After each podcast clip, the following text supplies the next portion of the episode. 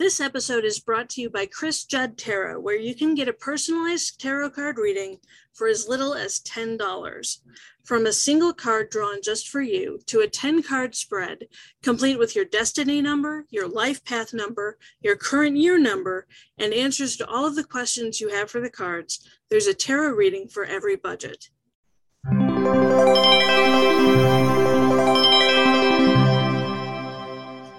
Hey, good morning. Welcome back to another episode of Not Just Another Tarot podcast. My name is Chris, and I will be your host today. Probably. Coming to you live today from Green Gables, where I've been playing with Anne and Diana and Ruby and Jane and Gilbert and Charlie and all the rest. Today is September the 2nd, 2022, and our card today is card number 18, The Moon. 18 is, of course, a nine. You add one and eight together to get the nine. And nine is all about endings, finishing, completion, and things coming to a close. It's not about finality, though. It's the end of the current cycle in your life, so a new one can begin. Nine brings in the process of transformation or transition, guiding and empowering itself and others with its wisdom, awakening others to their own higher self. It finds answers from the universe, from the gods and goddesses, from spirit, and delivers those answers to us in the real world. Nine indicates an old soul and is no stranger to the ups and downs of life.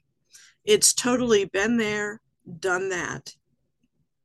Through its life experience, Nine has learned the magnitude and value of its inner wisdom. That means nine can easily process lots of stimuli, playing a psychic game of connect the dots to make up a complete picture. Nine is a humanitarian, kind, compassionate, and focused on working for the common good. It's gone through hell and back and is stronger, wiser, and more aware as a result. Nine shows it knows how to handle hard times with understanding and grace and inspires others to do the same. Its firsthand experience with all the good and bad in the world makes it super understanding of the others who are struggling and especially willing to provide powerful advice. Nine's mission is to reach the highest state of consciousness that it can and to help others realize the same spiritual awareness. It's not afraid to change and its malleable spirit inspires other people to find their own range of motion and emotion. Nine is incredibly tolerant of others. It doesn't see in black and white, it sees infinite shades of gray. Its healthy lack of bias or judgment lets it see everyone as equally valuable and worthy of its help and support. Its soft heart tends to attract others who need that help and support. No matter what's going on through itself, it knows its mission on earth is to be of service to others. Since nine has, in many ways, surpassed the physical plane, it has to constantly remember to ground itself. It has to learn balance, juggling the abstract and the tangible, eventually finding its place at the intersection of imagination and reality. However, since Nine has had a lot of hell in its journey through hell and back, those experiences have taken their toll. If it doesn't give itself time to process and heal the trauma, it can quickly become resentful of those who haven't suffered the same way it has. Nine is a giver, sometimes to a fault. It feels like it's fulfilling a sacred duty by being there for others in whatever capacity it can. But that can lead to nine neglecting itself and its own self care, creating an unbalanced, unfocused life. Nine's trauma from going through so much hell in its life can easily give it the mindset that all life is suffering. It can place more importance on times of tumult over times of ease on challenging relationships over balanced ones. The more nine accepts hardship, the more it normalizes it. Nine must release its past hurts by learning to take care of its own needs first. The moon is a card in the major arcana, which consists of 22 cards numbered from 0 to 21. Card 0 is the Fool, who travels through the major arcana, finding new teachers and learning new life lessons along the way. The Fool's journey helps us to understand the story of the major arcana. The major arcana represents the life lessons, big exemplary themes, and karmic influences that have an impact on both your life and your soul's path to enlightenment.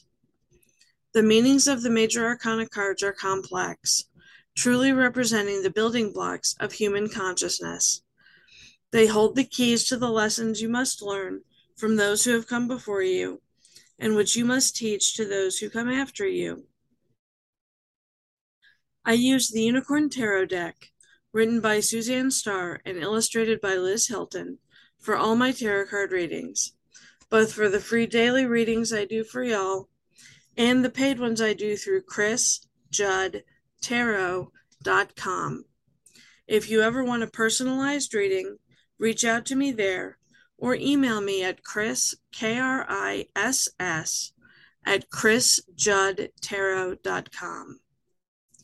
In this deck, the moon depicts a minstrel sitting on a stump, strumming his mandolin and serenading a woman in a long blue dress, blue for calm, peace, and tranquility. On a rock cropping behind them, the unicorn is rearing up in front of the full moon, symbolizing spiritual connections. On the ground near the minstrel, a crawfish has crawled out of its hiding place to see what's going on, representing our hidden insecurities. The moon indicates that you may be letting fear run the show while you sit on the sidelines and watch. You want to be ready for a new adventure, but fear is holding you back. A trauma, wound, or past experience may be causing your hesitation. You've got to get to the root of the issue to work through it. You're so wrapped up in fear and anxiety that you can't see the forest for the trees. Your guides and loved ones in spirit are begging you, begging you to believe in yourself. Things aren't as bad as you think they are, they're only as bad as you let them be. Believe in yourself and you'll find that the universe has your back, as always. For my podcast listeners, I also draw a daily oracle card. I use the Rebel deck, the Oracle with Attitude. Its cards are saucy, foul mouthed, and direct, much like me. Today's card says, fucking apologize. Seriously, just do it. There are two times in your life when you must apologize when you're wrong and when you're right. This feels like the latter case to me.